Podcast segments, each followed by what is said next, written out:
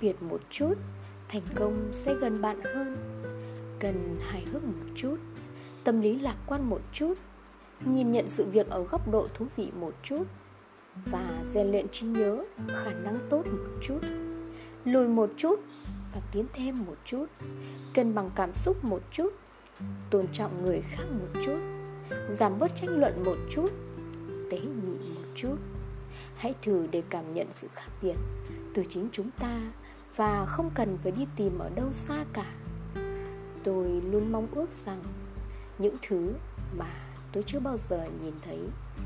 I dream of things that's never seen before and ask, why not?